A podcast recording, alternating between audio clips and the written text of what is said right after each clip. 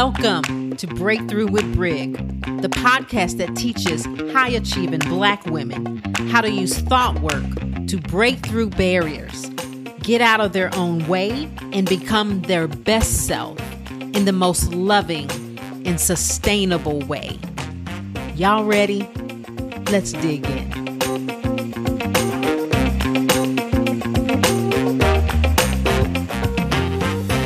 Hey, welcome to episode 24.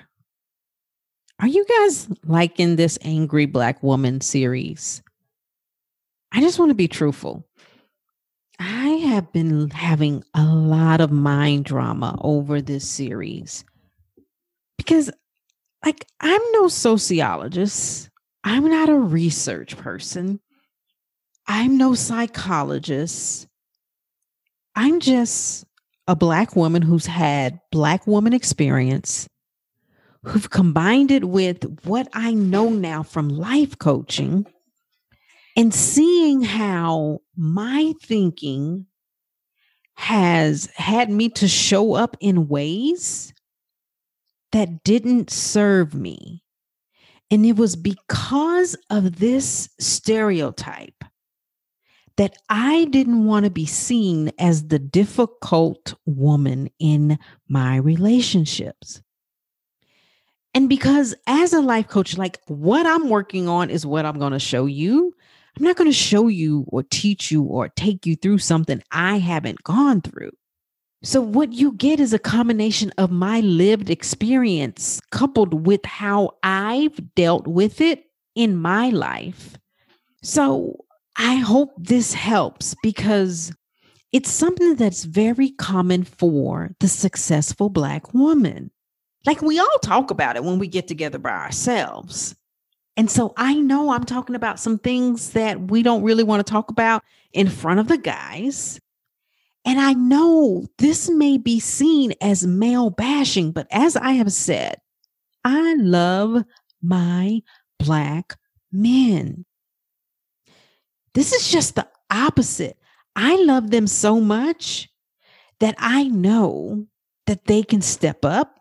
I know that they can actually handle us being ourselves. I'm no longer afraid that they can't handle who I am, that I have to, as this title of this episode says, I don't have to send in a representative like we as women always talk about like he sent his representative in and then when it got real good like his representative left. Like we talk about that all the time. But i want to ask you are you sending in your representative? Are you being your honest authentic self? I talked about that last week. We talked about how it is not possible to emasculate a man. Like i want us to feel free. Like they selling we not buying. It's not possible for me to make you feel less than. It's not possible for me to make you feel weak. Go to last week's episode if you want to know the explanations for that. I'm no longer holding that over my head. Listen, as Black women, we've been told there is a way that we should act so that we can protect our men because protecting our men was the way for our race to succeed. But what it has caused us to do is to send in our representatives in our relationships. And I want us to stop that. I think we can have honest communication between the both of us. So let's talk about the fantasy first. If you're not following my good friend, Dr. Sonia Wright, the midlife sex coach, her episode last week where she talked about decolonization of our brains. And she talked about the fantasy, the fantasy of first we fall in love, then we get married, then we have the baby, and everything's hunky dory and rainbows and butterflies. Like society has fed women this. He falls in love with me, he chooses me, we get married, everything is beautiful and I'm happily ever after. That's the fantasy. And we have bought into the fantasy. So much so that marriage is the ultimate of happiness. Like we can have a woman at one of the highest positions in the White House and discount her and her ability and her happiness if she's not married. Like something's wrong with her. Condoleezza Rice, right? Like you've heard it. Woman CEO, woman this. Is she married? Why do we ask that first? Because our value as women is based on whether or not we have a man or not. Like we have to just recognize that that somehow or another we have tied a woman's value to the point of like whether or not she has a man. I've talked about this before, this patriarchal view, but this value is the reason why we send in our representatives into and throughout our relationship. Because if it's the highest thing, right? It's the plateau, it's the highest we can get. And if there's this thing like we should act this way, make our men feel this way, because we are, once again, as women, responsible for how they feel, then it's our job to make him feel a certain way so that we get the happiness so that we're happy. All of that is bullshit. Consider this there was a time when women in general were considered evil, like we were temptress, and we would control our men and get them to do evil things. Okay. That then changed over to the purity thing where women were good. Like the better they were, then the man would act right because she was a good woman. And if you were really a good woman, then your man wouldn't do certain things because he wouldn't want to leave you. Like men even perpetuate this. Like they actually even think this. Like if I have thoughts, and I've had some friends who do this, so I know it. If I have thoughts, or if I'm doing this, like if I'm with her, I shouldn't have this. So she must not be the one because I'm still thinking this way. Like, so whether it's because we were evil, which was the initial thing, and then it switched to we're so good and pure, right? Both of it is the man takes no responsibility for his action. It's all based on the women. First, we were evil and influenced you that way. And then we became good. And now a good woman's job is to influence you this way. In neither of these situations does the man take responsibility under this view of his own actions. We know this because let a man have an affair, and the first thing we think is she did something wrong. Not he did, but she did. She let herself go. Like we we go look at pictures. Like there's a reason why it was because of her, not his character, the content of his character, not his actions, not his morals, but we go look at pictures her. Oh, yeah, of course, right? And the man gets a pass, especially if the woman, oh my gosh, she gained 30 pounds. Lord have mercy, she wasn't a good woman. She wasn't influential by the way she looked, by the way she acted, by the way she showed up to make him act a certain way. We outsource how a man's act to the woman. Like that's too much responsibility. And we've accepted that responsibility as women. And as Black successful women, we've accepted that responsibility that somehow, somehow we're supposed to be this ride or die chick. Like, think about it. I want a ride or die chick, which means she gets on the back of the motorcycle she don't ask where we going and why we gotta die. Like I'm that chick. Where we going? And why we gotta die? Like, is there another way? Do I have an opinion in this? Like, we elevate the ride or die chick, which means I make my home his castle, even though it's where I lay my head down too. Listen, I'm not saying be unruly, be a nag. Like, don't elevate, don't love your man. That's not what I'm saying. I'm saying Stop sending in your representative. Stop saying it's okay. Oh, baby, it's okay when it's not freaking okay. Stop saying yes when your ass wants to say no. Stop saying it's no big deal when it's a fucking big deal. Stop saying I trust you when you don't trust him. Stop saying I agree we should do this when that's the last thing you really do. You think it's a stupid idea. Stop sending in your representative because you don't want to be tagged as difficult. Be difficult, queen.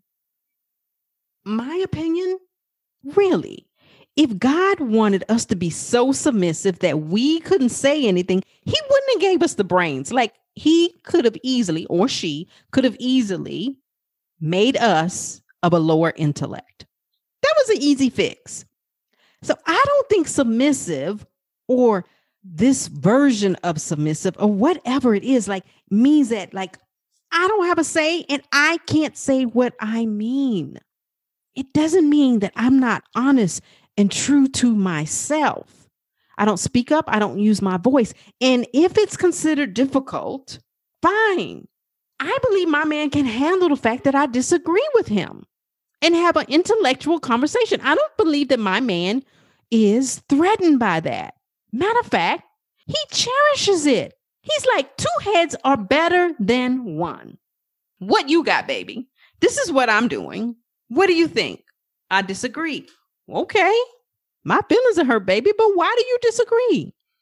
Like when we're showing up afraid of proving that stereotype right in our relationships, we shrink. We do shit that we don't want to do. And then we're mad when the relationship doesn't go the way we think.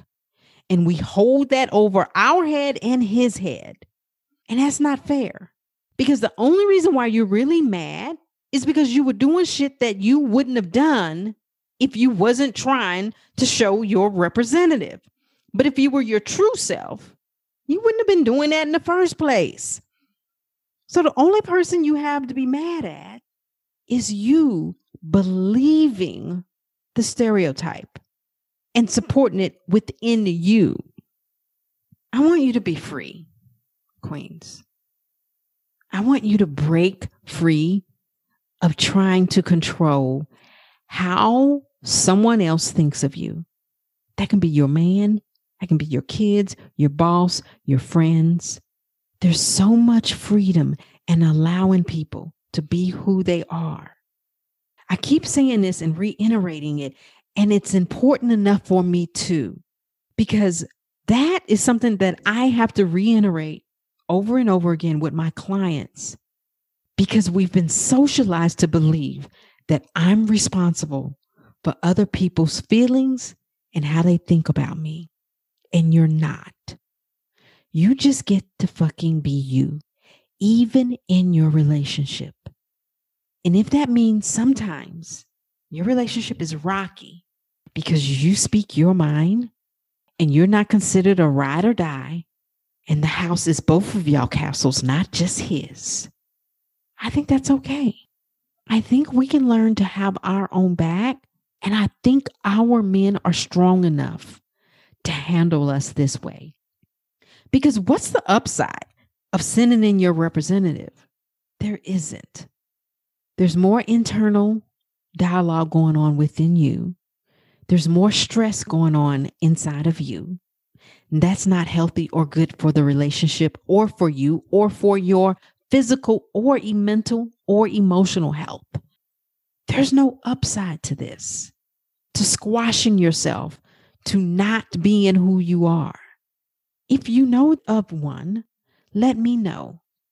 And if it's to keep a relationship, then maybe you want to consider if the relationship is worth keeping. Because if it's you being you and your authentic self that's going to keep the relationship, is that the relationship that you really want?